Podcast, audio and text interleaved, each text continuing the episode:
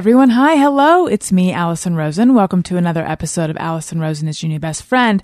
I'm sitting here with Stephanie Wittels-Wachs author of Everything is Horrible and Wonderful, a tragicomic memoir of genius, heroin, love, and loss. It's about her brother, Harris Wittels, who was on my show years ago, who died of an overdose three years ago Yes. now. Um, and the book is so, I just finished it this morning. It is so beautiful, so well written, so vivid. At the beginning, I kept crying and I was reading it after my son was already asleep. And I was like, I, I wanted to go get him up out of the crib to hold him. And I thought, I don't know how I'm going to get through reading this book because I'm bursting into tears so frequently. But then I got to a, it's, it was weird how it sort of shifted. I got to a point where I remember literally thinking, I don't want this to ever end. and I think it's because I got, it was like, oh, I just, I just enjoy being in the presence of your thoughts. Oh, wow. Maybe you're the first person that's ever said that, Alison. that's very kind of you to say. Thank you. So you live in Houston, It's true. um, but you're out here right now promoting the book. Yes. And you had a big benefit show last night, right? How, tell me about that. How was that? It was great. We did a show at UCB Sunset. Uh, I came out here a few weeks ago to record the audiobook and we had a dinner at that time and I sat next to Mike Schur, who was the showrunner of Parks. He's like, You're gonna be in LA and you're not gonna do a UCB thing? You gotta do a UCB thing. So I emailed Sarah Silverman and said, Do you want to do this? And she's like, Yeah, totally. And she emailed Susan Hale at UCB and they threw it all together. And it was amazing. And all the proceeds are going to go to Harris's Scholarship Fund at our alma mater, the High School for Performing and Visual Arts. Uh, yeah, it was heartwarming. And they showed these videos that I'd never seen. One of them was Harris saying that he could shoot a three pointer against some basketball star. Harris had a lot of like I can do anything stuff about him. Like Dave was t- Dave King was telling a story about how he said he could have written the score for social media, uh, the Facebook movie. What was that? Social network. Social Network. Trent didn't Trent Reznor write the score? I think so, And it was like a bunch of dings and and whatever. He's like, I could have done that. Um, so they showed this video of him like failing miserably at shooting three, three pointers, but then like being like, yeah, I could still totally do it, you know. Um, so it was really fun to see that. Uh, they showed his last one of his last stand up sets, which was a showcase for the Tonight Show. Um, so we had some never seen before footage, which was cool. That's exciting. And then just being in the presence of his people are is always uh, really great for me. I just feel like it's you know, there's a lot of tragedy and pain wrapped up in all of this and my goal last night was to do something on the wonderful side that was more related to how he lived his life and not how it ended. Mm-hmm. And that was definitely accomplished. It was great. so th- three years out now, how are how are you feeling? Great. I feel terrific. happened. I've never been better. You're also we should let people know you are very pregnant. Very pregnant. Although not pregnant enough that it's going to end anytime like soon. You're kind of actually. Well, I was gonna say you're at the middle, but that would be a cruel thing to say. You're not at the middle. You're No. past the middle. I'm at the cusp of the end. Uh Baby's coming in May, right? yeah. So I'm I'm like on that third trimester line Right. about to cross over. Like I think this is the last week I can travel. Mm-hmm. Um so I I found out I was pregnant and I told my husband obviously and then I told my publisher. Because I was like, I'm not gonna be able to like they had the release date in April. right I was like, I can't do anything then. Um, okay, so how am I? Um, aside from being large and uncomfortable, um, I this is like such a loaded question. Like so since Harris died and I wrote the book and then I edited the book and then I've been promoting the book, my whole life has been wrapped up in thinking about ruminating on Harris. I mean, I have been like just totally consumed with with him for mm-hmm. 3 years and my feelings have changed. I mean, it's not as I'm not like gutted by it anymore. It's not like I'm I'm weeping uncontrollably like I was when I was writing the book. um, the year after he died. But he's definitely at the forefront of everything that I'm doing. Um, he, this whole thing has changed me in ways that I just like really aren't in the book because those things came after that story ends. Like the story kind of ends at a year. And what happened at the end of the book, well, I, I don't know if oh, it's not like I'm giving it away. He died. You guys know that. But what happened is like I realized that we are here for a very short time. Like this very cliched thing happened to me where I was in a pit of despair and I was like, there's no point in living. I, I just want to die. I mean, mm-hmm. I just felt, you know, like consumed by the worst things ever. And then that shifted into going like, oh, we're all going to die. I can do whatever I want. Nothing matters. This is so great. And all of my anxiety, which I had so much of for so long, it's like that kind of went away. My mm-hmm. my fear about taking risks, my f- my fear about anything really, just kind of vanished, and I felt invincible in this way. Like I felt motivated to live better than I was, and so that's been a really shockingly positive thing that's happened. So I quit my job. I did all these things that I never would have done. Um, and so I feel like in that way, as a person, as a human being, I think I'm better than I was before. But it's like so bittersweet because I don't have my brother. So it's like everything's been motivated by him. But it's not, you know, it's never going to be awesome. Do you what were you like before this this um like awareness or liberation? I mean, always like pretty cynical, like mm-hmm. pretty pretty pessimistic. Uh, like I wouldn't say I have an optimistic outlook on things anymore because how could you mm-hmm. in this in this world? But I you know I was always like pretty neurotic and like anxiety ridden and fretting about things that weren't real that I made up. In the book, I guess Harris refers to it as future tripping. Yes. Which I love that term. I do that all the it's like that's all I do. The- literally, that was all I did. yeah. So future tripping is like worrying about the future. worrying about everything that's not happening right now. You know, just like, and I could have had a degree in it. I mean, I was so good at it. I, to complicate matters, like I have a daughter who was born with a hearing loss. And when she was born, um, I just lost my mind. I mean, I was just so consumed with future tripping about how terrible her life was going to be. And I had like made up all of these stories in my head about how hard it would be for her and how much she would suffer. And Harris just like, he came over and just cut right through it. And I will never forget what he said to me. He was like, You are putting your shit on her. Like, stop putting your shit on her. You, you're fucked up about this. She's not. She is a baby. She literally has no cares in the world. She just wants to be a chill baby. She's just said, right? a chill baby. Like you're the one that's messed up. She's not. This will be normal for her. It's not normal to you. You're going to have to get over your stuff. you know? And I was like, fuck, you're so smart. You know, like that's so true. But that's kind of the essence of future tripping is like she's just born and I'm thinking about when she's 25. You know, which is just like ridiculous. And that stuff takes up a lot of energy, mental energy that you could be spending doing other stuff. So I did a lot of that. Um, I was a theater teacher. I did that for a long time. I did that for 10 years, but I didn't ever really want to do that. I just was kind of- you you initially wanted to act, right? I went to school for acting and directing. Yeah.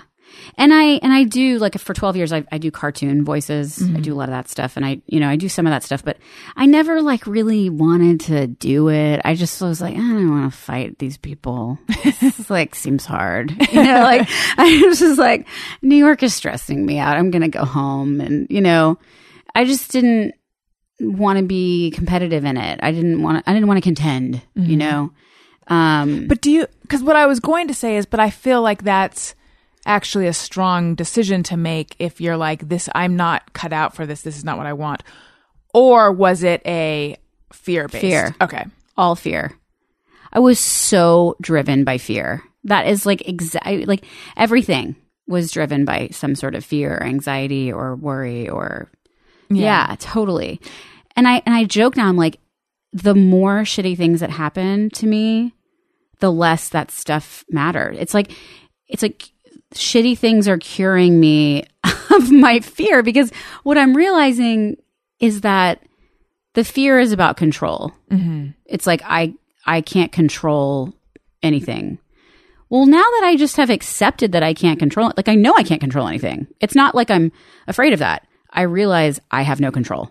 Like my daughter's going to be having this thing that I can't control. My brother had this addiction I couldn't help. He's now gone. I mean, there's things that keep happening that I, I can try to make not happen, but ultimately what's going to happen is going to happen. So I hate that. Oh God, I know. Well, and that's the thing. I think I just spend less time hating it now. Mm-hmm. Like I just accept that that's the way the world is. Yeah. Yeah. I mean, actually, trying to control all the stuff you can't control is just a recipe for being unhappy all the time. Always disappointed. Right. So we, what you're doing is living in reality, which is supposed to be good. Yeah. Living in reality that I accept is chaotic. And, you know, if I can like be, like, I don't know, I literally, I don't know what's coming next. Even with this book thing, like I wrote the book, now it's out. I'm here doing stuff that I never thought I would do related to this book.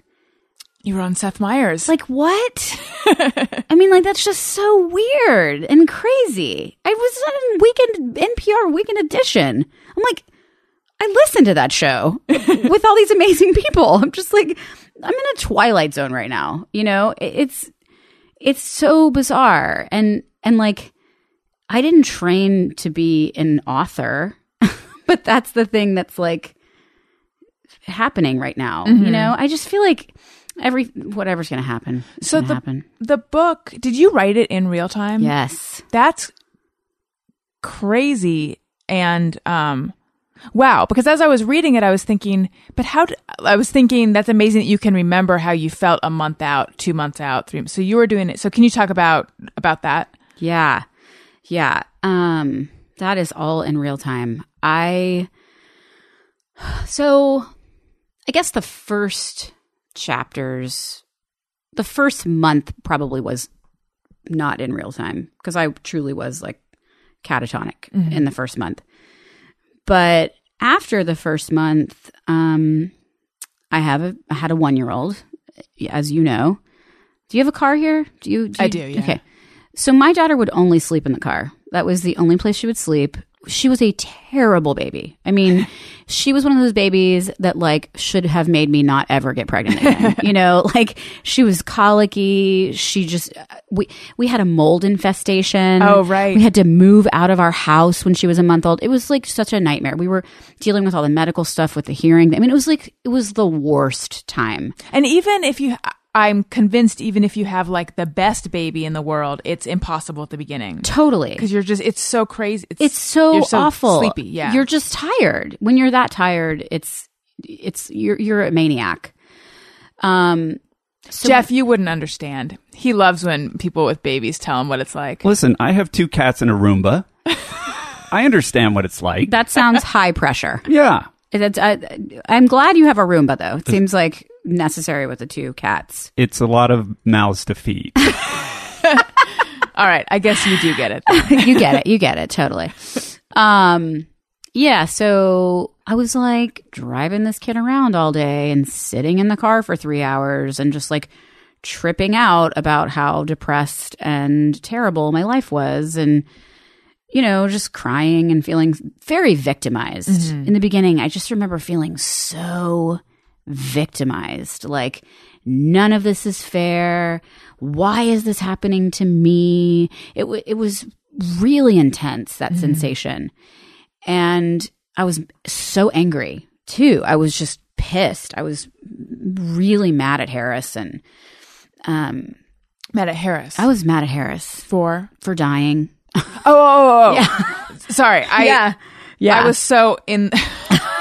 I was so in the like driving around with your baby thinking about the hearing loss that I forgot the timeline. Yeah, yeah, yeah. Yeah, okay. So anyway, so I would be stuck in the car and stuck with these thoughts. And there's only so much you can like refresh Facebook, you know, mm-hmm. which also was just a landmine for me right after he died. I didn't even want to be on it because I just saw everyone else being happy. And then I was like, fuck all of you, you know, that was terrible. You hate everyone after, after a terrible thing happens to you. Um, so I started writing some stuff down and I would write all of these thoughts down on my iPhone notes app. And there was just so much of it. And my husband was like, why don't you make that an essay and then put it on the internet? And I was like, that's crazy. Why? Nobody's ever done that before. it's just like, what an idea. um, so I did, and that was therapeutic. It it wasn't didn't make me feel better. Nothing made me feel better. It was yeah, therapeutic is the only way. Cathartic. It was it was a way to help me process you know, there wasn't enough therapy in the world to deal with what I was dealing with. So Were you going to therapy? for sure. Yeah. I was like, but I would just like go to therapy and just cry. And then it's just an hour. What are you going to get done in an hour? Right. I mean, I had 23 other hours in the day where I was insane. it was just like, I needed to put it somewhere. So the writing became a place for me to put it. And, um, I, I had an agent reach out to me after I wrote that essay, and she was like, "Do you want to make this a book?" And I said, "I don't know how to write a book." And she said, "That doesn't matter. I used to be an editor. I can help you. You know, this is no pressure. If you have a book by the end of the year, great. If you don't, no big deal." And I really liked her. She had two small children. She owned her own company. It was all women run. I don't know. She just was like very chill. Mm-hmm. And I didn't feel like she was like scamming me or I just felt like comfortable with her. Right. And so it ended up being this really fruitful outlet. And I wrote hours every day. I would just write. I would put my kid to bed and then I would write. I didn't talk to my husband for like a year. At the end of the year, I was like, oh my God, you're still here. I liked you at one point. You know, like, nice to see you again. You know, he was great and, you know, waited patiently for me to kind of get out of the coma that I was in. And, um, you know, but I don't think I would be where I am now without having written the book. It does feel like a diary, though, that people are now holding. You know, it feels like What's interesting, you say um, at the end that you are, or a concern you have is painting Harris in a negative light. yeah. And I really don't think you did, though. Thank you for saying that. I, I, I, I really am happy to hear that. I was terrified about that.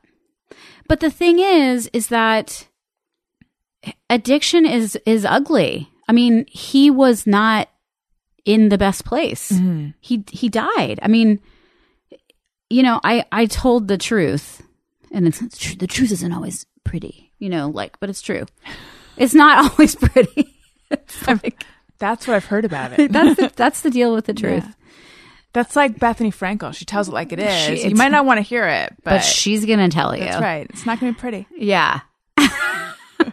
yeah, I feel very much like Bethenny Frankel. Um, especially physically right now, you know, very fit, very in shape. Wiry. Yeah, exactly. um, but yeah, thank you for saying that. I mean, I think now that I've had some distance from it, um, and I've gotten some feedback, I don't feel that as heavily. But in the beginning, it was just me with the book, and I didn't know how people were going to respond to it. I wasn't thinking about people. Right. I imagine as well.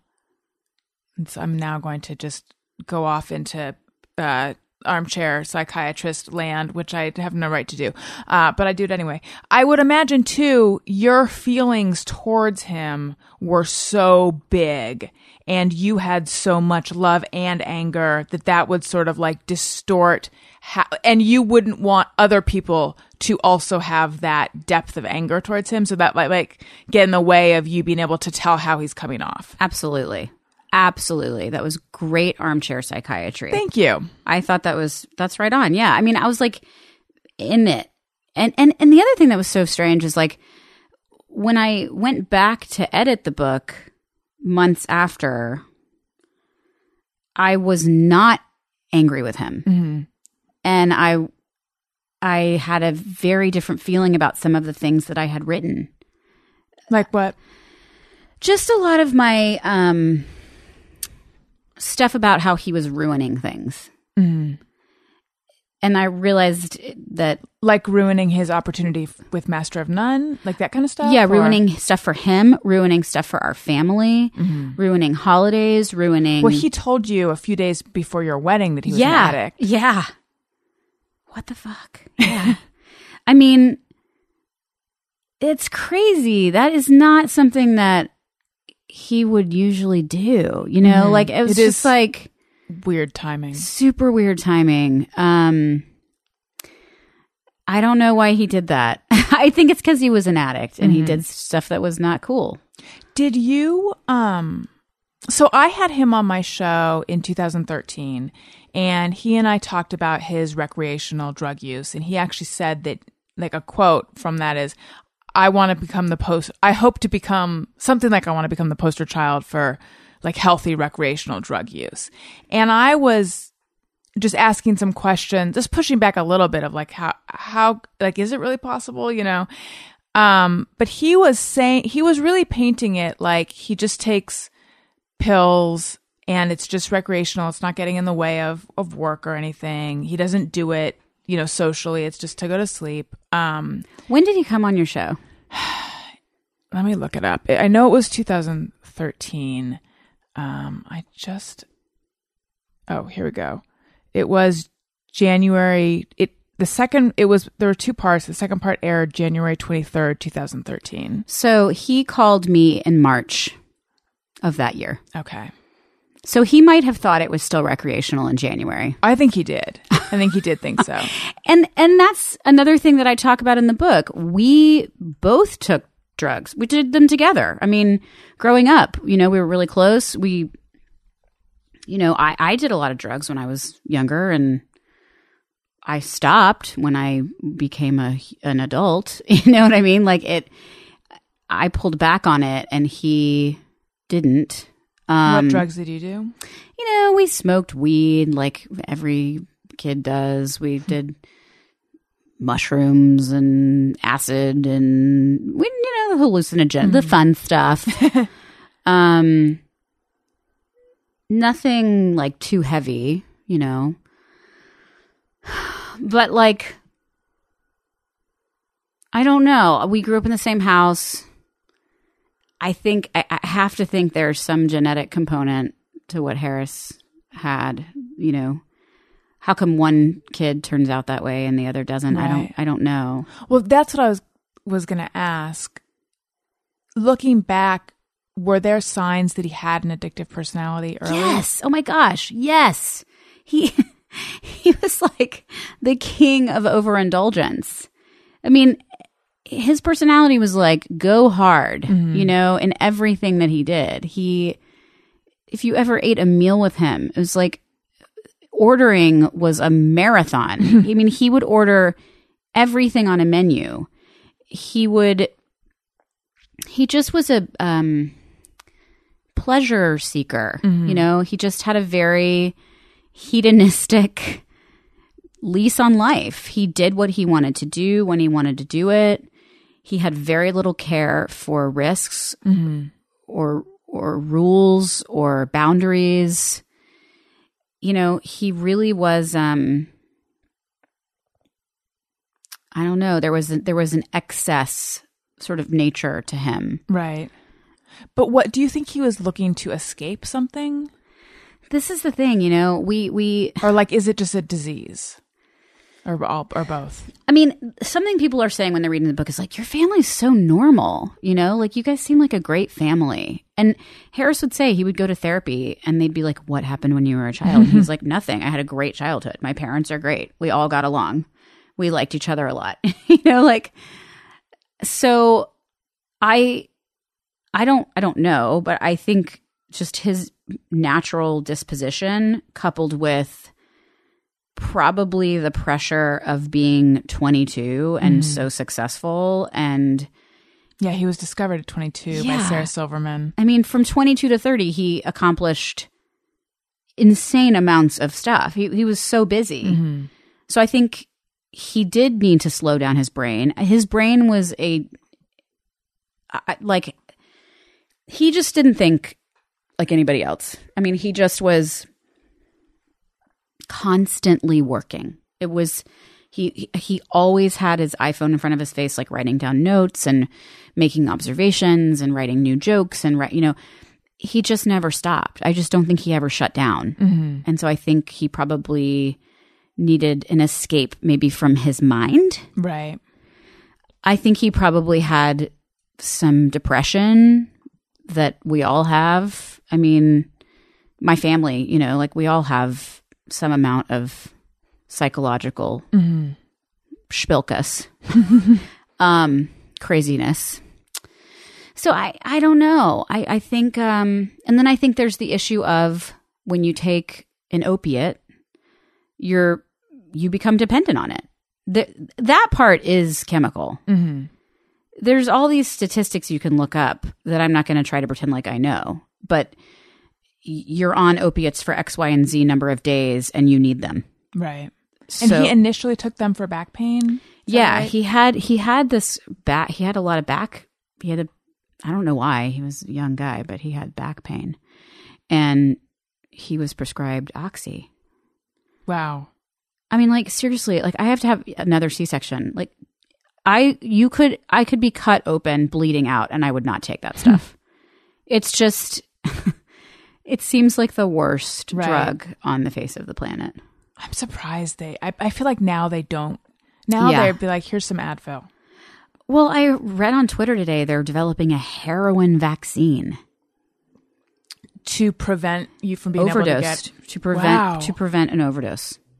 That's yeah. crazy. I know they've done all these clinical trials with animals, and I think it's going to be ready for for humans soon. Wow. but so I I don't know. I know that he didn't want to be a drug addict. He really didn't. He tried. He totally tried. He went to, be rehab sober. three times. But then I was surprised um, to read. Surprised is the wrong word. I was uh, know, kind of g- gutted almost to read that he had turned down that. Sh- is it Vivitrol? Is that what it's called? Um, I didn't even know that exists. So there's a shot that you can be given that um, blocks the like receptors so that you have a physical inability to get high. Yep. And at one of his rehabs or sober living, the, was it the sober living facility? He turned it down three times, which Yep. you think meant that he still wanted to get high. Yeah. Yeah, I know. That part sucks. Yeah. And it's so easy for us to be like, why don't you just take the shot? You know, it's just like so obvious if you're not a drug addict. Well, I I have a really addictive personality. Um never done heroin, thankfully. Um Don't start. I don't intend to. I would recommend not starting. Yeah, I feel, I've I've heard mixed things, but in general, it feels like not a good thing. Um, but I can understand that. Like, I just want to do this thing one more time. Thing, And that is the thing that kills people. yeah. That's exactly what they told us. We, my mom and I went to the rehab that he was at, the last one, and we talked to his therapist there. And the guy said the just one more time mentality is the thing that kills most addicts. Mm-hmm. They get sober, they feel great, they feel like they're in control again. They're, you know, they're back in their minds and their bodies, and they're like, I'll just do this, I'll just do this one time. And then that's what kills them. Right. Do you um do this is an an insensitive question that I imagine you've thought about a lot. Did he just do too much of it? Was it too strong? Like, do you have a sense of what caused that overdose? I have no idea. I wish I knew, but I have no idea. yeah, I don't know. I'll never know. There are things that I will never know. That the the seeking answers and the trying to like crack this case, I related to that so strongly in so many different things in my life where it's just like everyone else is like this is what happened. And I'm like, no, I need to do my own research and go back and like it. Other people think it's sort of crazy. I don't know if people thought what people thought about it. It's probably more understandable in your situation Well- doing it, but I'm very much that that way too. I don't think people knew what I was doing because I just don't think I was really communicating at the time. I mean, I was just like in my own people. I think people were just like, "Oh God, stay away from her. like she's nuts." Um, I like had a card, you know, for a while. Right. Um, but yeah, I, I call it the manic investigative phase. And it is so strong. It is this need to make sense of what is senseless. And I had so many questions, and I wanted to know if I could have helped more, or what happened, or how did it happen, or was I missing something? D- Did I did I not pick up on something that I should have? Should I have done things differently? I mean, you're just like swamped. You know, once once you kind of like get over the initial um grief that that first wave of grief, which just I you know, there's just no I I can't I can't even speak about it. I mean, I, I wrote about it, but I but it's hard to talk about and verbalize. It's just it's just crippling. It's just totally totally the worst thing I've ever experienced. And um once I got past that phase, I'm a doer. Like I, I need to do things, even if I'm like crazy. I need to do something, which is why I think the book is here because I needed to do something in my in my grief. But this next phase with this was this investigative thing where I was like, what happened? I need to read everything. I need to look at all the emails. I need to look at the journals. I need to look at the text messages. I have to crack this case and put it together. I was like deranged detective. Um, I mean, I just looked at every single crevice on his phone. You know what I mean? It's just like trying to find answers to something that really I just don't think I'm ever going to have an answer for. Right. Like he, I say it in the book. Like he, it was a senseless tragedy. He he died because he was an addict. Unfortunately, it is it is that simple. When he switched from opiates to heroin, mm. did did you you knew because he told you, right? Yeah. But looking back, were there signs that things had changed? Um. Yes, we went on a vacation. He had gone to the first rehab, and then got out. He went when my daughter was one month old. He went into rehab, got out a month later. So that was March, end of March. We had this plan to take a family vacation in June, I believe, or July. And he was a mess on that trip. He was just a mess. He, I just, I was just like, oh God, he's just not, he's not okay.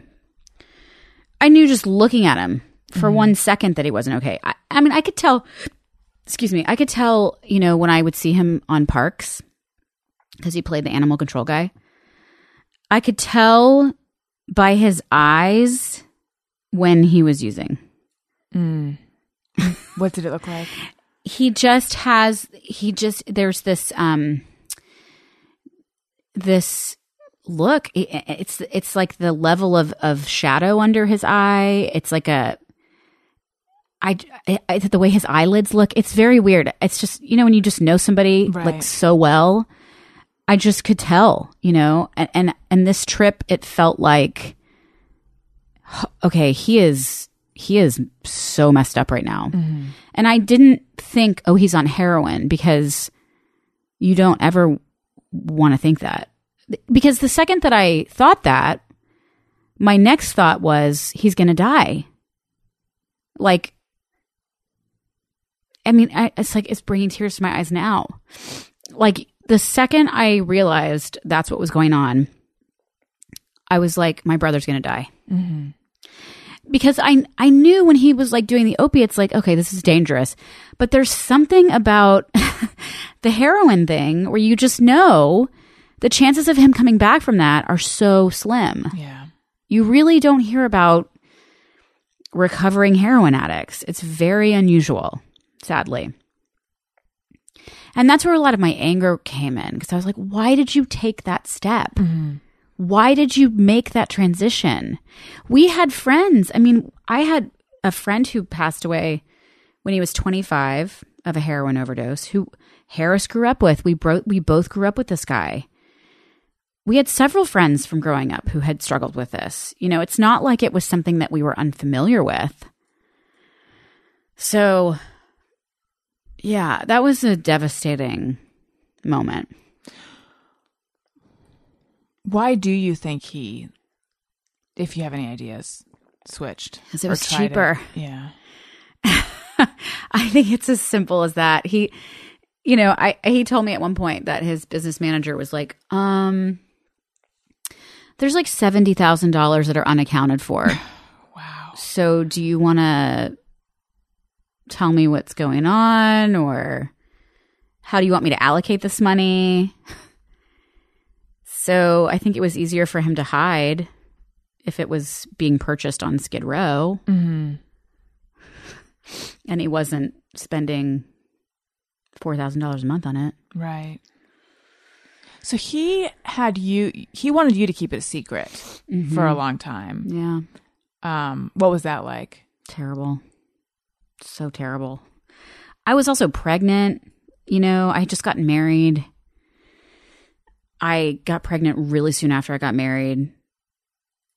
So it's like I tell my husband and I like I have the greatest husband. I feel like he's the only one that looks good in the book, truly. um, Iris looks good. Iris looks good. Yeah, she looks good. She's a baby. um, you know, we got married and then like everything fell apart. You know, I, I'm just like, I have the greatest marriage, seriously, because we have gone through so much shit hmm and we still like each other. like we can still laugh, like, you know, but truly got married, got pregnant, drug addict brother, you know, like, and I, I remember being three months pregnant and, you know, you're so exhausted. The first trimester is the worst. Brutal, yeah. It was, it's always the worst for me. And so I was just so tired and I was so worn down and I just had to tell my parents. It just had to come come out and, um, you know, Harris asked me, it was sort of a repeated theme, like, please don't tell mom and dad, please don't tell mom and dad. Which is how we did it when we were growing up. We were a team and they were, we were on one team and they were on another team and both teams got along really well, but ultimately everyone had their separate sides of the house, you know, like we had ours and they had theirs. And like I joke about, like we were orphans and we lived with these really nice people who took care of us, you know, but like they really left us alone and let us do what we wanted to do. Um, and I think, you know, we both were very free spirited and they nurtured that in, in a lot of really good ways. Um, but I, I think that that kind of sibling, we're in this together. I was just out of my pay grade. Yeah. I was just like, um, I'm, I'm not like telling them like that your girlfriend's sneaking in, you know, like I'm, I like this is, this could kill you. It was like this really unfair moral dilemma that I had been put in. But I didn't want to say to him, like, hey, that's really fucked up of you to ask me that because I was so scared mm-hmm. of alienating him. And I didn't want to not be a sounding board. And I didn't want him to lie to me. And I didn't, you know, so I was really conflicted about what the best thing to do would be. I'm- still conflicted. I don't I know. feel like this is like the manipulative stuff that addicts do, and yet it's not done with any malice. It's just like there's that scene in the book where he says that you got married and had a kid and abandoned him. I know. And I thought I have thought so much about that. Like on the one hand, a little bit I feel like it's an addict putting the blame on someone else, but then on the other hand I I go but maybe he I think he probably really felt did he really what do you what what do you make of that? And can you give a little background on that for listeners who are like, "Wait, but we haven't read the book." Yeah. So he he came home the December he died in February. He came home in December that Christmas before. And he was detoxing. And it was the worst thing I've, I've ever seen. I, I, I, it's like completely changed my mind. I had been in this, like, I was so mad at him because he had, um, he was supposed to come home for Thanksgiving. He canceled the day he was flying home. It was my daughter's first Thanksgiving that he was missing. My parents ended up leaving to go be with him.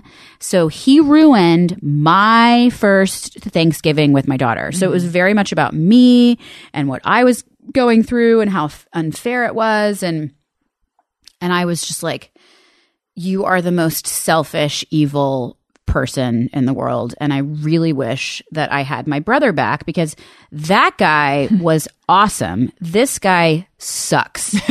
like I am so fucking sick of this guy and I want the other guy to mm-hmm. come back. and and I for the first time and this had been almost 2 years, but for the first time I was like I'm not talking to him anymore. Like I'm done. I'm done. And that was something that your dad your dad had decided that earlier. Yeah, he did. He had he had yeah. My dad when he found out Harris was using heroin was, was done. He was done. He was like I'm not going to have a son who's a heroin addict. Which was like terrible and now my dad t- to this day just like hates himself for that. I mean, you can Oh, just really? Yeah. tell, you know, he's just so torn up about that. But so I was mad at him and I wasn't really speaking to him. And he came home for Christmas and he was so sick that I realized that this is a disease. It was like the second I looked at him, I was like, oh, whoa, oh, oh my god, this has nothing to do with me. Oh, this isn't about me at all. Okay, you are you have a disease. You're like a cancer patient and then it just like snapped, you mm-hmm. know, um, and, or clicked or whatever. And that trip, he and I had this conversation, this one-on-one conversation that was really rare because I had a baby and I had, you know, a lot of when you have a baby, like you can't focus anymore on. you're always pulled, and it was just a really intense conversation where he said some things to me that were not. Um, fair, I guess. He said, um, you know, he tried to blame me for being a drug addict in that same conversation. It was pretty intense. It was, it was a pretty crazy conversation. Mm-hmm. Um, or not blame me, but he was like, I resent you. I resent that you're not an addict and I am. And uh, in that same conversation, he said that I got married and had a baby and then I abandoned him. And I was like, that is just so unbelievably insane. And he said, I know that, but it's a feeling. He said, I have to be honest about how I feel. And so it might not be the way that it is, but it's the way that it feels to me. And so I couldn't argue with that. I mean, and he can feel, and he he could feel resentful that I wasn't an addict, and he was. Do you think he really did feel abandoned by you, or do you think that was like a sort of in the moment barfing feelings out? I think he felt really alone. Um, he told me that he didn't have anybody, that he'd burned every bridge, which was just so absolutely off base. So I think he felt really alone in general. I think he felt like he was an island and that he was struggling with this thing that was so hard and that nobody really could understand. So I I, mean, and and and he was right. We probably we didn't we didn't understand. Um. So I think it was a little bit of both. I think he probably felt abandoned by everybody, but I was in front of him, and we have a relationship where you can say anything, and so that's what came out. Right. But I really was able to kind of file that away and not take it in. I mean, I didn't because it was part of that trip where I just like realized that he was really sick. And so uh, it just suddenly became not about my feelings, but just about getting him well. Hmm. So he emailed me. Um, let's see. He was on the show. He's on the show. What did I say? January of 2013. And then May 29th of 2014, just out of the blue, I got an email from him. Hey, so this is funny, I promise, and don't get serious on me, but I re listened to our podcast where I said recreational drug use was cool, and you were kind of calling me out on it, and cut to three months where I just got out of rehab for opiate dependency. I'm doing fine now, but point being is you were right and I was wrong and thought you should know. Hope you're great. It's funny because I didn't even really remember that I had been calling him out on it. I was more just questioning, like, because when we were talking about it, it was like, I, me, am I am someone with an addictive personality. I could not do what you're saying you do. Right. Um, Yeah. And that's the summer that he started shooting heroin. the don't get serious on me. That feels very. I, I, I did not know him that well, but don't get serious on me feels very Harris from the Harris that's like in this book. yeah, it is. um, there's also some really hilarious stuff in the book. I know. It sounds like, oh my God, I'm to read this book and slit my wrists open. No, no, it like the um the text exchange where he's asking you about it or telling you about a girl, and then he was telling you like when they met, and she said her name was Kimberly, and he said your last name's Burley. I love that. so good. He was sharp. He was sharp. Yeah, Yeah, I mean, yeah, I was saying this to somebody else the other day. Like, there, there's a lot of stuff in the book that's funny because that's how we move through the world. It's not like when you're grief stricken, you're still funny. I mean, you still, you still like break every now and then and make a joke and then go right back to feeling shitty. right. You know, um,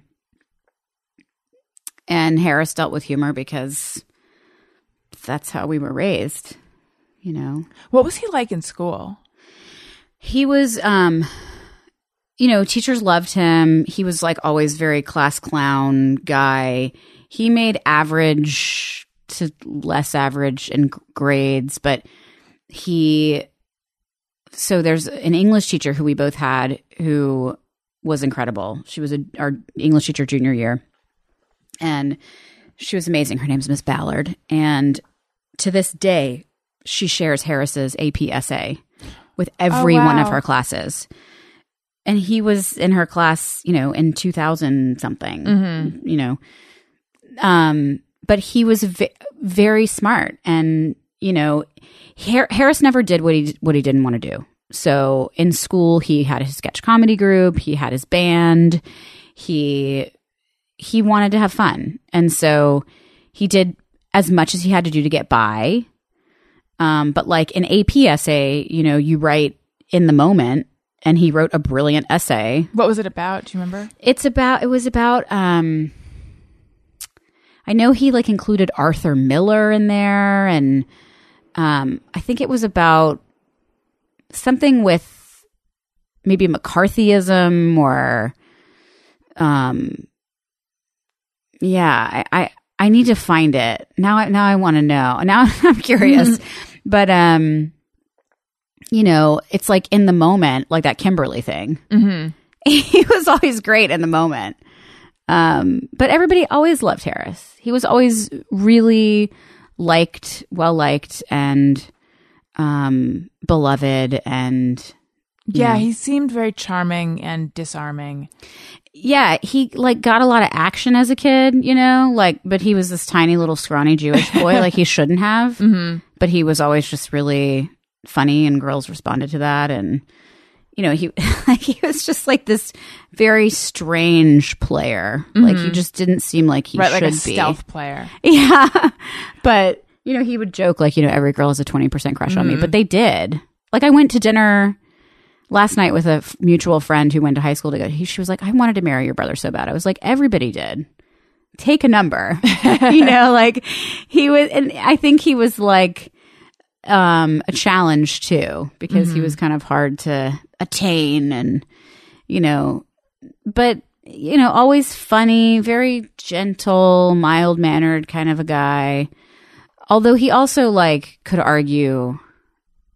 I mean, he could argue. Oh man, you know, he thought he was right about everything, and he would like convince, try to convince you mm-hmm. ad nauseum. Well, I, I love that he tried to convince you to like Phish. Yeah, I also don't get it.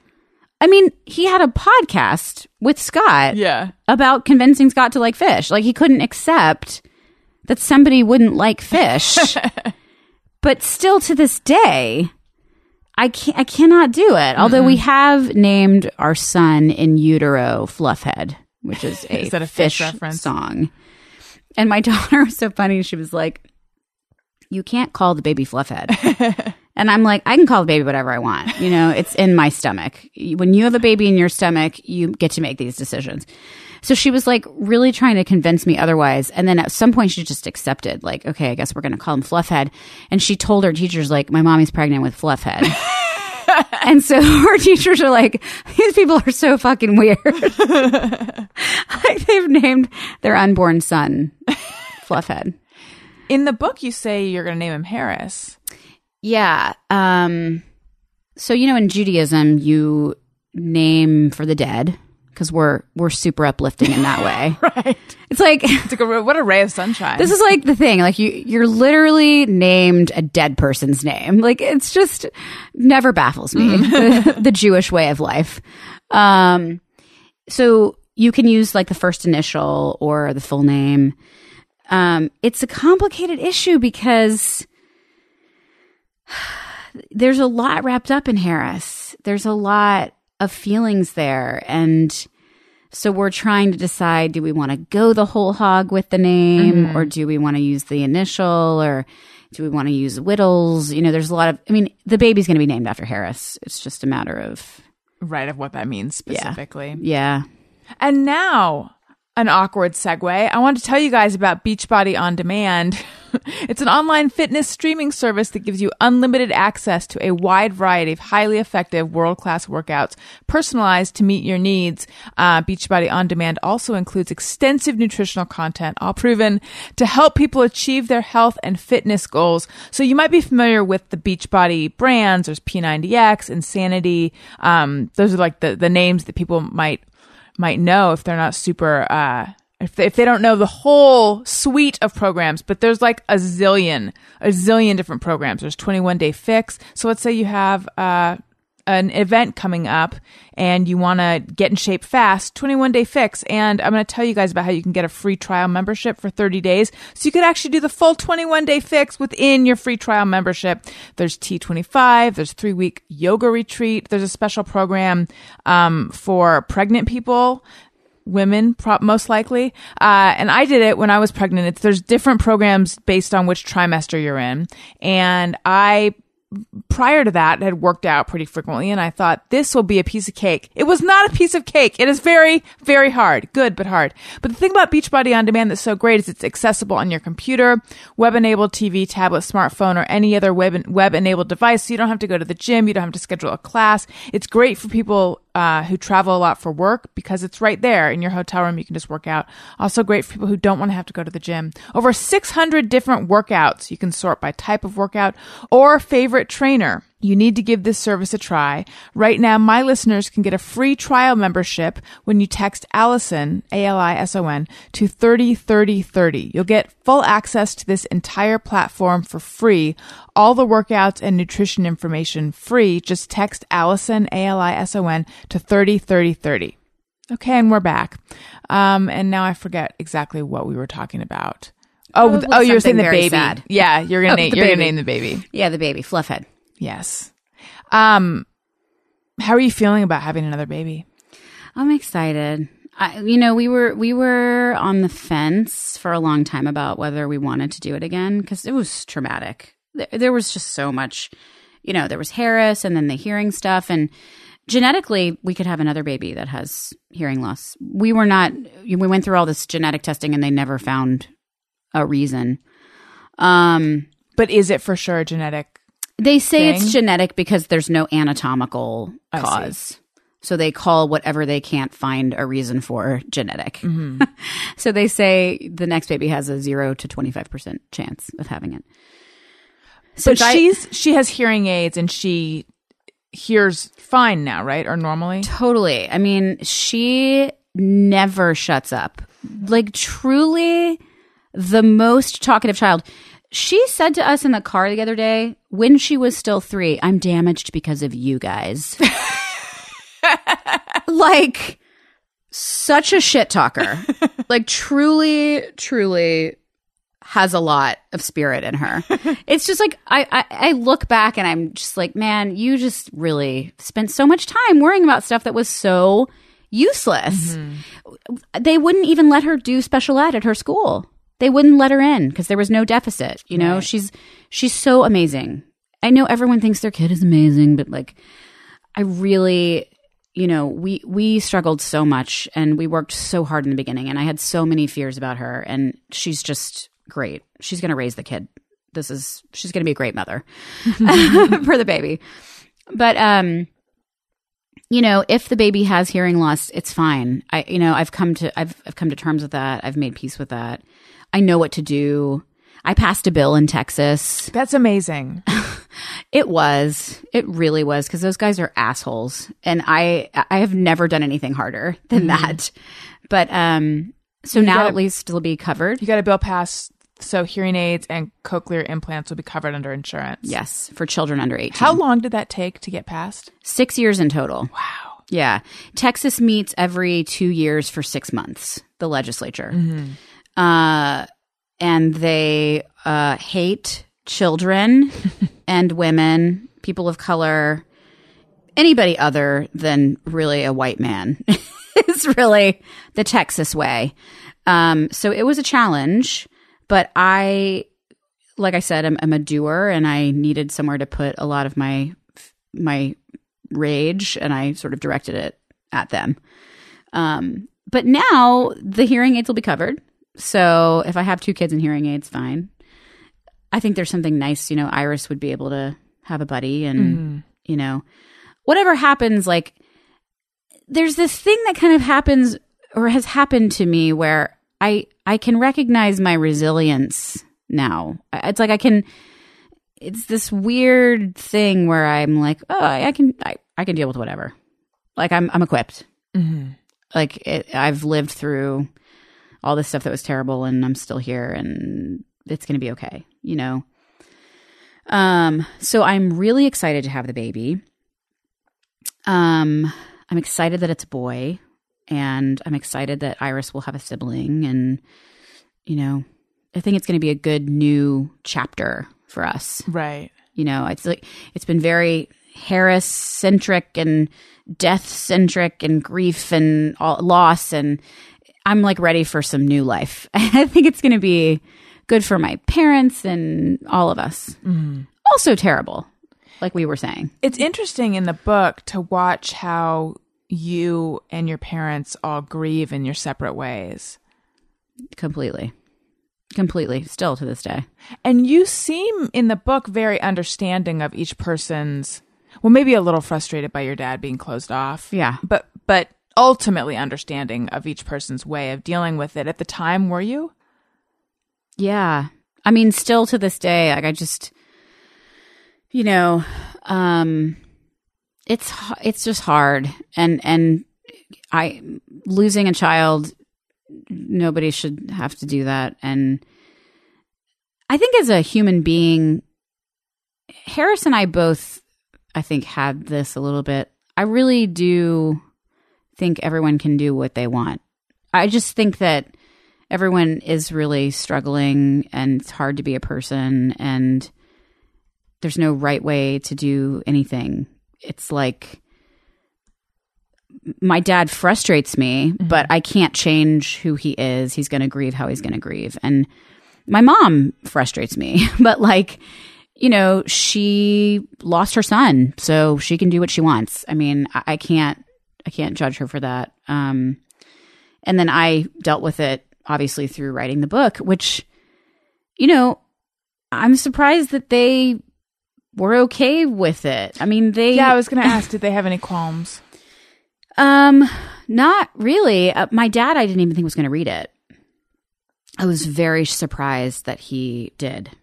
Um, and he didn't read it until very recently. Before I sent the draft in to my publisher, I let my mom read it. And I said, speak now or forever hold your peace. I don't want to say anything that's going to make you upset. Mm-hmm. And my mom is very southern. Just she is from Mississippi and she is she's just got that in her. I don't know if y'all know any southern people, but there's a way that things are done and there are things that we talk about and there are things that we don't talk about. And even though I had written this whole book about my brother dying of a heroin overdose, she was mad that I was talking about my teen pregnancy. That's the part, the three pages that pissed her off. Wow. We got in a huge fight about it. Huge. Didn't speak for a week. She was like, Your daughter's going to read this someday. And I was like, Awesome. Like the second she gets her period, do you know what I'm going to tell her? That I had an abortion. The second she does. I was like, That is something that she needs to know, mm-hmm. mom. Like, I wish you would have talked to me more about sex. I think that every kid should be talked to about this. You know, so we got we got past that but that was you know she was very concerned with my in-laws reading that and i was just like dude the book is about your son who had a heroin addiction. And this is what you're That's so, upset about? It's so like interesting. some weird psychological displacement or something. Um but i just think that's a southern thing. I just think it's like you know my son can like be a heroin addict but my daughter having premarital sex it's just like very strange. Right. um but i felt like with that whole thing like i'm not going to talk about all of harris's shit and then not put mine in there. That's not fair. Like that and and it's relevant. It, i think it's relevant to the story to why my dad you know he shuts down emotionally and i've seen him do that in multiple uh, circumstances times in our lives. So yeah i think we we've done a pretty good job of letting everyone do what they need to do to get through it It was interesting how how um much of a pivotal event getting pregnant young and having an abortion was for you. Huge. The way you describe it, it like it really sort of shifted the course of where you were headed. I think so. I think it did. It it made me feel really bad. it made me understand consequences, which is something I don't think Harris ever got. I think, um, you know, it's hard to say what would have happened, but but I did really kind of after that have this need to prove to my family that I was good and that I was not a terrible person and that mm-hmm. they didn't need to hate me. And I mean I was so filled with shame. It was just so much. And for so long I was ashamed of it. And I think that it I channeled that into work. Which is like sort of funny. Like I'm like making this connection right now, Alison. You're a great psychiatrist. um when I was dealing with the grief about Harris, I had to write it all down and work really hard. And when I was dealing with the grief around that, it was the same thing. I like became like the best student. I was cast in every play. I just was like overachieving like through my eyeballs. I just wanted to be the best at everything and prove that I was not a terrible person. Yeah, I'm wondering if some of that is what has lifted that you were talking about at the beginning that like now you're sort of liberated from this these are not your words but but like this feeling that every there's like someone keeping track of everything you're doing. Yeah. I really don't care about who's keeping track now. It's it is very liberating. it's like I feel like I'm hitting this place where like women who are menopausal hit, Right. you know, where they're like, I don't care anymore. I'm going to live the way I want. Like I mm-hmm. feel like I'm menopausal, you know. Like, Right. I'm just, I've, I'm like 20 years early mm-hmm. on this epiphany that I don't give a shit about what anybody thinks about me. So that's So cool. great, yeah. That's great. And like I'm like, well, see what I can do with this. Yeah. You know, and then like, what am I going to be when I'm menopausal? Who knows? Right. like now I'm in my prime, you know? like women in their 50s are like, I really feel like I'm really in touch with who I am. really coming into my own. Yeah, I'm coming now into that my I'm in my own. 60s. I'm really, I've never been happier, but they do say that. They do. yeah, that is a thing. I you hear it a lot. Could Harris withstand discomfort? Um, you mean physically? Well, I think that that to me that's like an an addict thing. Is this like being uncomfortable with uncomfortable emotions? So physically, emotionally, like not knowing. This is not me saying what he was like. This is me talking more about like my understanding of addiction and twelve steppy kind of stuff. Um, this like not know not really learning how to sit with discomfort and having to find an outlet to get rid of it. I think in that horrible porch conversation we had, you know, he also said something about how he doesn't know how to love. oh right, he said he's like your dad. because my dad did that to him. He was really putting blame all over the place in that conversation. Uh, but I do think he was he had trouble emotionally expressing where he was. I think that he um he had a lot of um he had a lot of anxiety. He had a lot of stuff that he masked uh, and it came out in his relationships with women and he would get really obsessive so i think he would spin around mentally but i i think that any discomfort turned into obsessive behavior um which i can i can also relate to yeah. Let's take a couple questions that people sent in over Twitter. There's an upbeat jingle.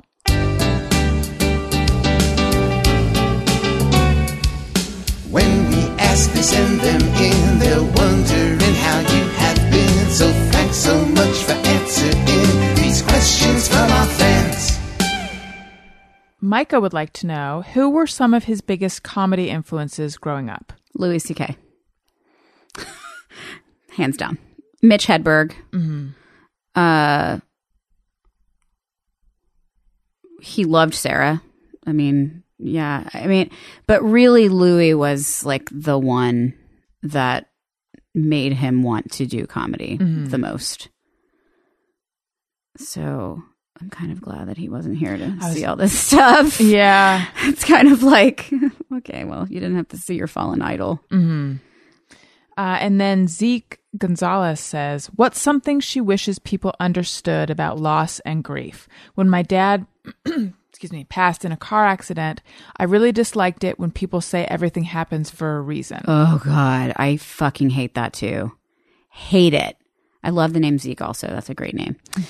Um the thing to understand is that it's so messy and all over the place and never ending and it's you you're never done. It there's no end to it. I'm 3 years in and I'm still not done. Um it changes constantly, but I think s making sense of it in that way is maddening to me. Um Making sense of it and everything happens everything for- happens for Yeah. a reason. I, there, there is nothing that gets me angrier than everything happens for a reason.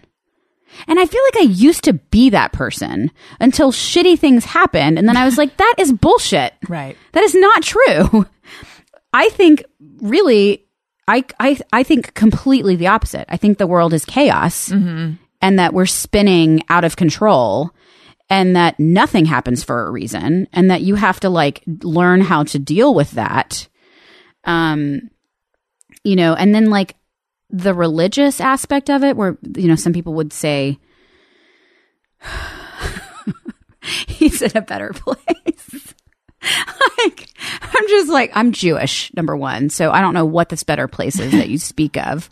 Um, but yeah, I just think people need to understand that it's just, it's painful and, and, and I get that you don't know what to say. And I, and I, and I empathize. It's hard to know what to say. I think the best thing that you can ever say to somebody is, I love you and I'm here. And can I go get you groceries or can I do something specific? Mm-hmm. Like, don't just say, call me when you need me because they never will. Say, I'm going to drop dinner off at five o'clock on your back porch so you don't even have to see me. That was the kindest thing that people did when they would bring me food, like a full meal with utensils and just put it on the porch so I didn't have to talk. You know, that is loving. And people would go out of their way to do these specific things. I think mm-hmm. that's always really helpful because people who are grieving are a mess and they're not thinking about what they need. They're not thinking about taking care of themselves, especially in the beginning. So being able to offer acts of service, I think are were really helpful. Zeke also wants to know what's your favorite piece of art that Harris created? Um That's hard. I mean, he's so, he's so prolific. He did so many things. I mean, my favorite thing that Harris ever said was the th- the the thing that informed the title of the book, which was that tweet that says, "Let's stop finding a new witch of the week and burning them at the stake. We're all horrible and wonderful and figuring it out." I'm just like, man, that is some serious Buddha shit right there that just speaks to so much. Um, but I was Harris's biggest fan. I mean, I, I, I love everything that he did. Their jokes, I mean, his jokes were genius. I just last night I love the the one that you mentioned uh, in the beginning, which is I just blew a point two eight. his name was Frank. I love that. I just that just flashed through my mind. like that who that is a, a brilliant thing. I just blew and then what did he he had um Yeah, I mean and I can hear him saying them, you know. I can hear his his voice and his inflection saying it. Um yeah, there there was so much. He was he was a man who had lots of funny thoughts. And I actually do put a lot of those in the book from stuff that was on his phone. Uh, let's do just me or everyone. This is where people write in with things they think or do, and they wonder: is it just me or is it everyone?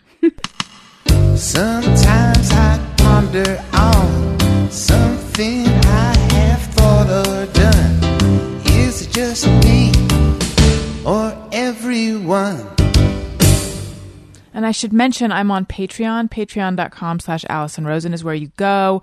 Um, if you're like, I like this, but I just need more. There's bonus content. There's different reward levels, all sorts of fun stuff. Patreon.com slash Alison Rosen. Okay.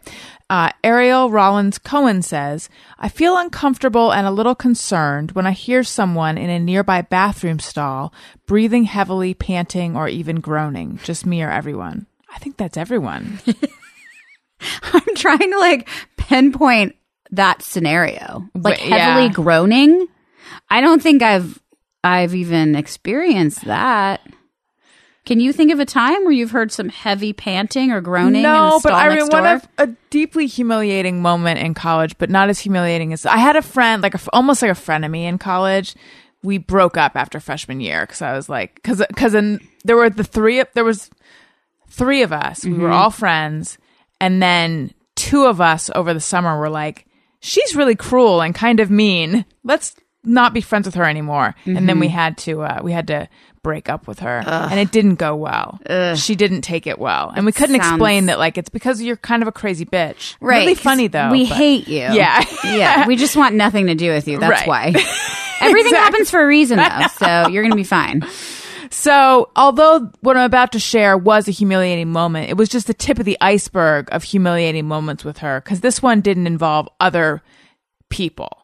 But um, I just remember her commenting on like, "Wow, are you struggling in there?" And it made me realize I was in in a, the in the college bathroom where there were like a bunch of stalls and there was no one else in there. But I think that I, in my own head, was just, it was as if I was like going to the bathroom in high school at home and I hadn't been aware that I was, there was some sound effects happening. Right, right. So that was mortifying. I think bathroom noise in general is very uncomfortable. Yeah. Yeah. In general, like it's just not a good place to be. Although I'm sure you've heard this before, apparently in a men's room, people, they don't even suppress their farts. I'm sure they, They don't. They just fly. I'm sure- Whereas yeah.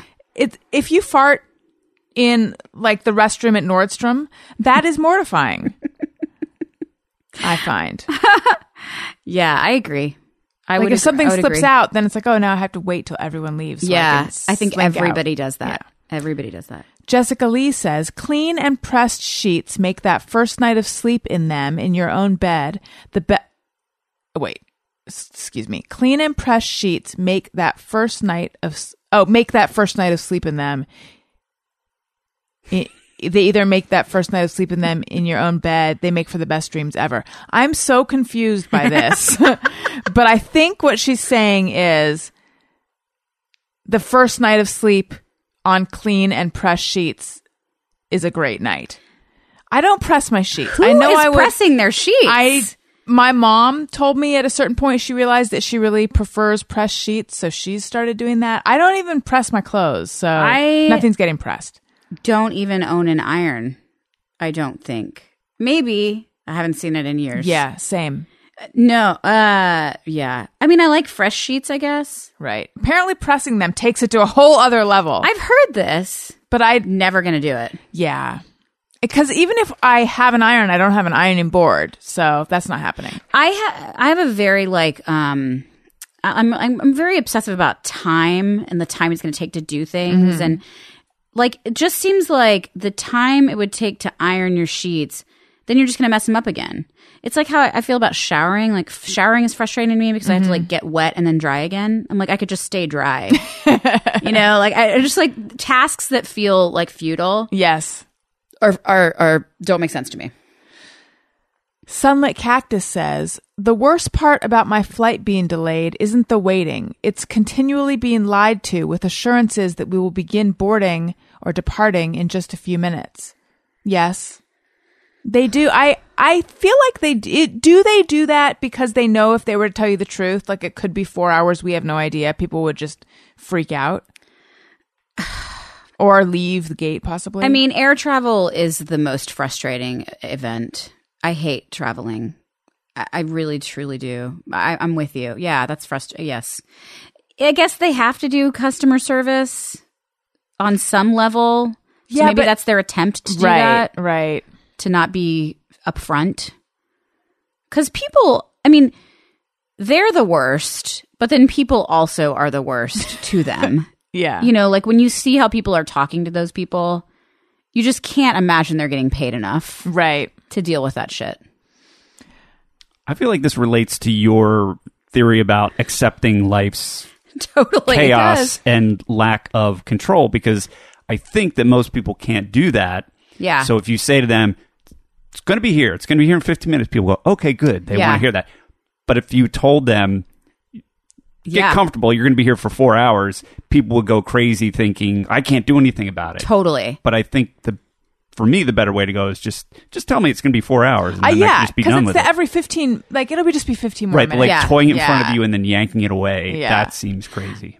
Can I just do a quick air Please. travel tale? Yes. Just real quick. it doesn't even have to be quick. Okay, we went to Hawaii with my entire family, my husband's family, in December, and it was a nightmare in many ways for many reasons. One of which is that my daughter had lice. I mean, like, just the worst. Anyway, the cherry on top was we were going to the airport to leave Hawaii, and I didn't get a notification to check in to the flight. And I mm-hmm. was like, that's weird. So I tried to search for it online, couldn't find it. Called. The airline had closed. What? Closed. That's so unfortunate. gone bankrupt, shut down, and United, the wonderful United, who always does the best Right. job at customer service. That's I know this is for. shocking to you. They neglected to let us know. So we had no flight to get back to the States, like just stranded in Hawaii, you know? I mean, that is one of those things I'm talking about. It's like, I expect nothing to go right. You know, that takes it to a whole new level. that really tests my new Yeah. like worldview. so what ended up happening? Are you there right now? Yeah, I'm in Hawaii. You guys live see? now. I'm very tan. Yeah, I live in Hawaii now. Um, what happened was my husband, who has raised his voice maybe like once in our entire marriage, like he is the chillest dude that's ever lived, grabbed the phone out of my hand and was like, "What the fuck?" and just went total straight white male on them. Like, and it worked, which was also infuriating because like when mm-hmm. I was trying to talk to them kindly and with patience.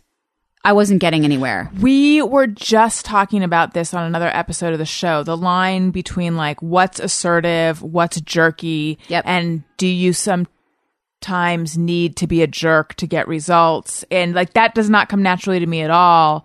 Whereas some of the stories that so I do there's two versions of this show. There's the one on one and then I have a panel version. It was the panel version and some of the the guys were talking about sort of raising their voices a bit and like but but they didn't see that as jerky they just see that as like being assertive you know, in our relationship, I'm the one who's always going to raise my voice. Mike is never going to do it.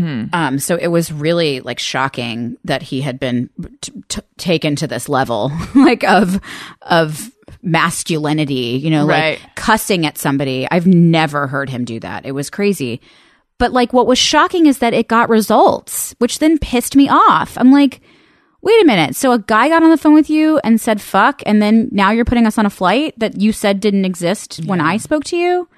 Um, but anyway, we ended up like getting another flight and we were with my three year old and we had to like go, like the flight left at nine. We transferred on in Denver at three in the morning. You know, like my poor kid, I was just like, this is a nightmare and hashtag never again. there's a moment in the book where uh harris says that you went ham and you're like what's a ham i have been wondering what does it mean so i'm so happy that i know now because i didn't know Oh my gosh, isn't that funny? what is it Hard as a motherfucker. yeah i had no idea Yeah. i mean i, I knew in context but I, the whole time i've been like what does going ham mean Is I know, and he was reference? so mad at me. He's like, "How do you not know that?" I was like, "How do you?" I mean, like, I don't because I'm not 15. I don't Right. know. Um, but yeah, yeah. My my my husband went ham in that story. Okay. Another fart related JMO. Heidi says, I don't need to fart all day at work, then get in my car to go home and fart the whole way there and all evening. what This, that's not me, but I really enjoy it. is she saying? She has to fart all day and all night. I don't. She's saying she do- she doesn't need to fart. Like she'll be at work all day and not need to fart, and then just the second she gets in the car, it's constant farts, and all evening too. interesting. Yeah. maybe she's like has done mind control on her Right. on her butthole. Lauren K says, When I order something fun for myself online, I try to forget about it so I'll be surprised and extra happy when it arrives. I don't do that. I also feel like I don't, it's usually not fun stuff. It's usually like diapers or Right. formula or Right. just now it's just household stuff. For sure. All of which I get on Amazon, which I love because it makes it so easy, but it's never like, oh, yay. No, it's just what kind of boring thing am I going to open up? Yeah, I'm like trying to think of the last time I ordered fun stuff. What does fun stuff even mean? Shoes, clothes. I did recently order Pens. a shit ton of maternity clothes for the Seth Meyers thing mm-hmm. because I was like, yo, I have to look like a person on this show. And that's really hard when you're pregnant to do, mm-hmm. or otherwise for me. Um, Well, yeah, you mentioned going to the Emmys and having to go out and, and get it. I was thinking, like, if I had to go to the Emmys, I don't know what I would do. it was so stressful. Yeah, it, getting dressed is very stressful. Same. Really Wait, stressful. whether you're pregnant or not? Yeah. Same. Okay. Yeah, yeah, yeah, so yeah, yeah. before the show, before we started taping, we were talking a little bit about how we're probably the same person. Yeah. Yeah. I, yeah. I'm very much the whole clothing, all of that. I don't like shopping makes me nervous. I hate shopping. Yes. Hate it. Let's never go shopping together. It's terrible. Like I and what happened with this is that I had I had like and my mom is good at shopping, so she'll take me. Even this has like stayed the same in our relationship since I was like ten. She'll be like, "You don't look as good as you could. Let's go shopping." You know. And then even now at 37, she's like, "I need to help you." You know, like. And so we found a dress that worked, and then a month later, when I had to go on the show, it didn't fit anymore. So I suddenly had to like get another dress, and it was the most stressful thing ever. Um, and we did end up going shopping, and my daughter found me these great shoes, and my mom found me this dress. Like they both did it together. Oh, that's so cute. Um, but yeah, I do think we are the same person uh, in a lot of ways. I also had looked at your Instagram and saw that you looked at a pregnancy test and then got five other pregnancy tests. Oh yeah, I took yes. no, I no more than five though. I when I all got of them. yeah, I, I when I got my first positive pregnancy test, Yes. I went out and spent one hundred and thirty dollars on more pregnancy tests. I did the same exact. Did you really? thing? um, and then I made my husband pee on one to Just compare right. it to mine because I didn't believe that it That's was the kind true. of thing I would do. and I was drunk too, and so I forgot to pee on the stick initially, and then I just dunked it into the toilet water, Oh, and not- then it said pregnant, but I was like, wow, I thought that would be too diluted. no, it did. But then I was like, because I was wasted, I was like, oh, toilet water tests positive for pregnancy. Let's go get more test. It was like. I was really out of my mind, um, but yeah, I, I related to that, and then your your your junk basket. Oh yeah, the overflowing wicker basket like, of girl. I feel you. And also in your book, you talk about going insane. Uh, my term, not yours. No, no, Choosing no. the nursery wallpaper. I've talked about this a lot on the show. My inability to make small decisions. Yep. Um, it's re- really, really has to do with it. It's like uh, it comes out the most when I'm trying to buy furniture. That's when I really, really like make a whole Yep. project out of it. It's a huge commitment. Um, what's funny is I started spiraling down that wallpaper rabbit hole again with this current child that's in my stomach. And at some point, I was like, this is stupid. And I'm not going to get any wallpaper. Look at your new worldview. and I shut in. every window down. And I was like, I may paint the walls. And you know what I may do? Not paint the walls. I was just like, he's going to have a place to sleep regardless. Wow. I know. That's it was so. it was uh it was crazy. Thank you so much, audience. I'm very impressed by this.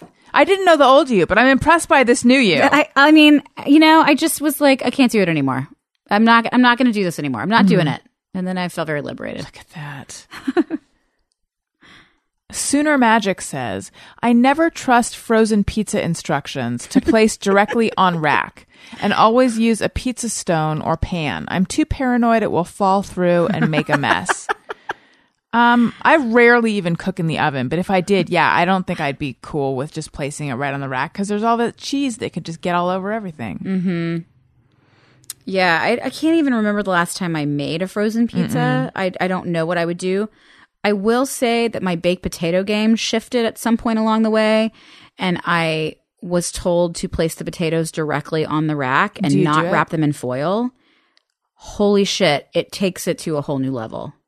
I highly recommend taking the potatoes, rubbing them in olive oil and salt, and then it makes them crispy Mm-hmm. on the outside, and then it's really soft in the inside. It's really good.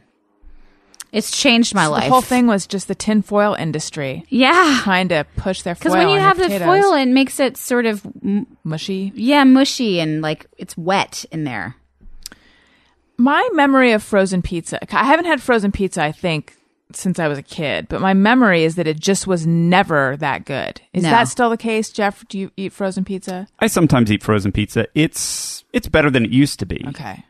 Because it used to not be good. No, it, like in the seventies, it was bad. Mm-hmm. There was like Ellio's Pizza and Totino's and all that, and they weren't great. But they're they're pretty good frozen pizzas now. All right. No, Robert Paulson says, Always rinse my dog's bowl out before refilling, even though if given the chance, he will drink out of the toilet. P.S. His name is Mr. Darcy. Please give him a shout out as he is a loyal listener. Thanks, Mr. Darcy. Yeah, I do the same thing. Like I, I always try to make sure that Wendy has fresh water, but her favorite water to drink is puddles outside. yeah, yeah, same. Andrew Ant says, oh, another dog one. Is it just me, or does every small dog owner get a sick joy out of watching them try to navigate three inches of snow trying to sniff out a place to pee? Um, well, there's no snow around here, so I haven't really seen this. Nope. I'm also in Houston, so we yeah, don't deal with snow. we don't know. But I am entertained watching Wendy do her like she does this. She's kind of OCD. She does like a crazy circling before she goes poo. So does my dog. And it, but it's like she'll circle and then she'll decide that place is no good, and then she'll have to find a new place, and it's very frenetic and entertaining. Yeah, my dog does the same thing. I think we have We have the same dog. dogs. Yeah. yeah. And lastly, Mary says, occasionally, occasionally think it's a good idea to turn on my cell phone ringer, but after approximately three audible notifications, I immediately want out. Yes, I tend to have my phone on silent always. Mm-hmm. Yeah, I would agree with that. I mean, I turn it on, I guess, if I know I'm expecting something. Like if I know I'm going to get a phone call or I'm waiting on an email or something, I'll turn it on. But for the most part, I've never turned on the email notifications. Maybe I should, but I feel like I just constantly be like, oh, spam from this store, from that store. you can uh, tell it how often you want it to check. Oh, So it can be like every hour. maybe I'll do that. But I think that drains battery. Right. So maybe don't. All right. This has been a roller coaster ride. Maybe I won't. Maybe don't. I think I won't. I mean, do what you want. Stephanie, it was so lovely having you on the show. Thank you for fitting this into your schedule. I know you're not in town for very often. Everyone, you need you need to read this book. Go out and get Everything is Horrible and Wonderful by Stephanie Wittels Wachs. Um, and I will link to it on Amazon. But you tell everyone, pl- plug all your stuff. Tell everyone where to go and what to buy and whatnot. No, th- you did a great job. They they have it at, uh, on Amazon. That is where people buy things. I did get somebody that was like, "Can I buy this somewhere other than Amazon because they're evil?" And I was like, "I applaud you. I'm going to continue to shop on Amazon, but I applaud that you are putting your money where your mouth is." And I hate the NRA also. I forgot about that. I forgot that today. Yeah, Well, the, when this airs, it won't be the day that we're supposed to not be Right. shopping on Amazon. Amazon. Yeah. But listen, diapers are needed, and when I had a baby, I just they saved they saved me. Mm-hmm. Anyway, um, so now I'm basically plugging Amazon. this is what I'm doing now. Right. Uh, yeah. So you can find you can find me on Twitter at Whittle Stephanie. Um, and the book is linked there as well. And then I have a parenting podcast called Hands Off Parents um, that we've done now for two years, which is shocking. Um, so if you want to feel better about all the choices you make, you can listen to that. Um, that's all. And because I know people are going to wonder, you mentioned that you do voices for animation. Yeah. Like what? Uh, so this is a fun fact. The largest studio for English dubs of Japanese animation films and TV shows is in Houston. Oh, wow. So I basically take Japanese characters and do English, you know, the English versions of, of them. I've done hundreds of shows. If, if you Google Stephanie Wittels, it's all anime stuff. That's really cool. Yeah. And if people want to know more about the Harris Wittels Scholarship Fund, where is there a place they could go for that? Um, I can post the link for that. It's sort of a weird. It's basically HSPVA Friends is the organization, and um, they should have a link on that page. It's called the Harris Wittels Fund. Okay, great. Jeff, where do we go to find you? You can find me on Facebook and Twitter at Colonel Jeff Fox. And a quick callback, sorry, to the JMO about the Amazon ordering. Uh, when you order something exciting, when I order something really mundane, this is a fun thing that I do is that I will send a gift note to myself with it, and then I you will forget about that, and so then it shows up two or three days later, and it says, "Hey Jeff, here's twelve rolls of toilet paper. Poops ahoy! Love Jeff. Enjoy." Oh, That's that fun. is- That's a fun thing to do. yeah, I like to do that. What a beautiful thing. that is fun. that is getting the best out of life. It is. It's really free money. Uh, for real. For it's like real. it's like being able to tickle yourself somehow. Yeah. and it's like a way homer because you forget two I days love it. later. I love it. Thank you. like I need to do that. Um, follow me on Twitter at Alison Rosen. Go to AlisonRosen.com to find out all the other. I'm look. I'm just not going to list all my social media stuff, you guys. It's everywhere, but I'm going to list a little bit of it. Alison Rosen on Instagram. If you want to send in a just me or everyone, send that to ARIYNBF on Twitter. Use the has use the hashtag. J-M-O-E for just me or everyone. Um, ringtones and t-shirts and whatnot at AlisonRosen.com. And if you like what you're hearing, subscribe. iTunes.com slash Alison Rosen is where you go. Leave a nice review as well. If, you know, if you're so inclined. Thank you again. It was wonderful meeting you. Thank you. I, it was truly wonderful meeting you as well. Thank you. Listeners, thank you for listening. I love you. Goodbye. Hey, do you know about the Alison Rosen show? good time, but now we gotta go. Yeah, Alison Rosen is your new best.